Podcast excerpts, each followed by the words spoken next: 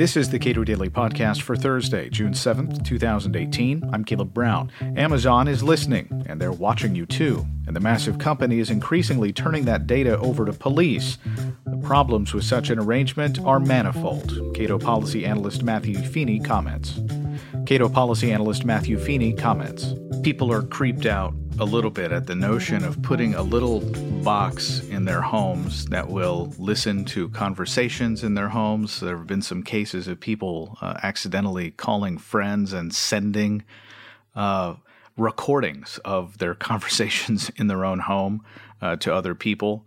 But uh, you argue in a recent piece that uh, as far as Amazon and the uh, Alexa device and their, the other technologies that they're developing, the issue with surveillance being provided by the private sector uh, may actually be worse than a lot of people fear. Yes, I think many people are used to thinking of Amazon as the giant tech company that is really good at sending them timely and cost efficient deliveries. But recent news reveals that actually uh, Amazon is also very interested in getting into the surveillance business. So Last month, the ACLU acquired documents uh, showing that police in Orlando, Florida, and Washington County, Oregon, have been using Rekognition, which is uh, Rekognition with a K. Uh, this is Amazon's uh, facial recognition technology, and this is being marketed to law enforcement and is very powerful and has uh, the stated ability to uh, track people in real time. And some of the promotional uh, documents that Rekognition have out uh, explicitly state that it's you can be used to monitor uh, groups of people uh, and even those in public places such as airports. So I think this is something that uh, anyone concerned with civil liberty should be keeping a careful eye on.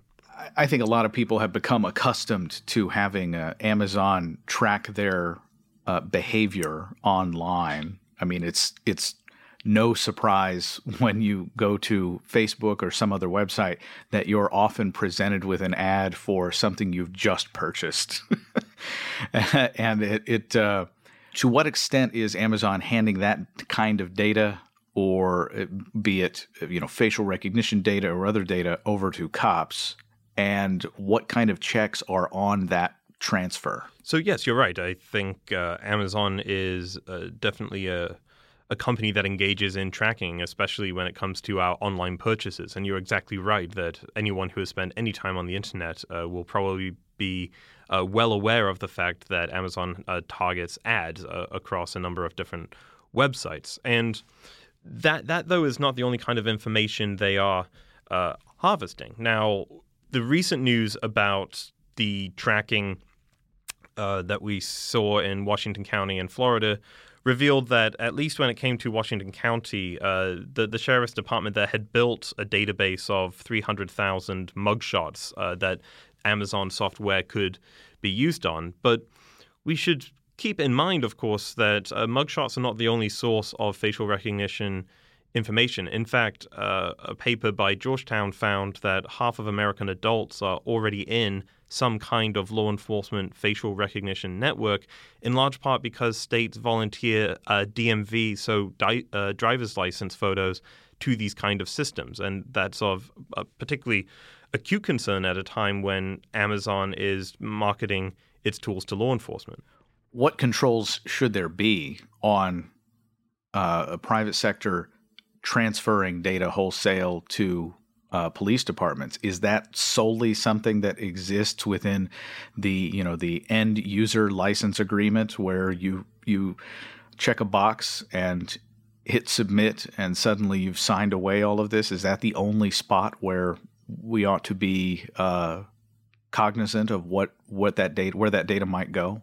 I think as far as privacy protection, the uh, the state is the organization or the institution that should be doing most of the heavy lifting here. So I can think of a couple of policies that would alleviate some of the privacy concerns associated with this that have nothing to do with Amazon's policies per se. So number one, it, I think it would be uh, it would be useful uh, and worthwhile for states and localities to have policies in place that require them to reveal the kind of surveillance equipment they are planning to deploy uh, before they deploy it in order to give the public a chance to comment uh, and to ask questions.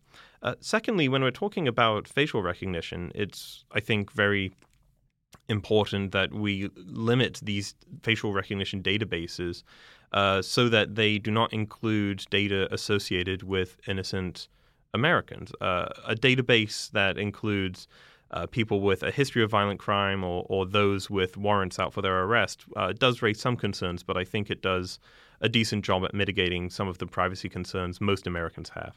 You say that government ought to be doing the heavy lifting, um, but surely there has to be a role for you know companies like Amazon or Cisco or Google to facilitate law enforcement that ought to be done. Yeah, so you have seen uh, some move in the private sector to address these surveillance concerns. So Axon, which makes one of the most popular body cameras in the country, set up a uh, a ethics board uh, with signaling that it uh, was certainly concerned with some of the implications of its technology.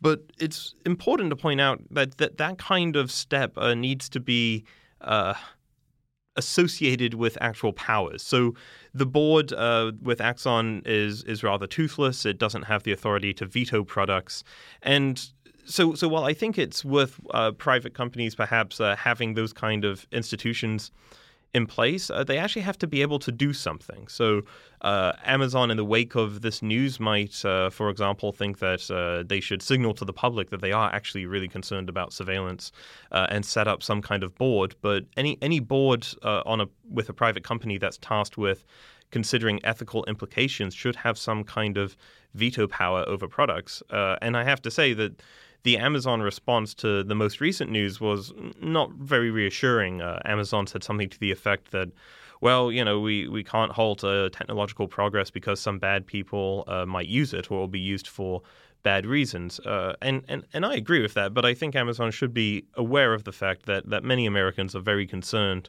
about the state of surveillance technology in this country, and it will get worse if it uh, not addressed head on.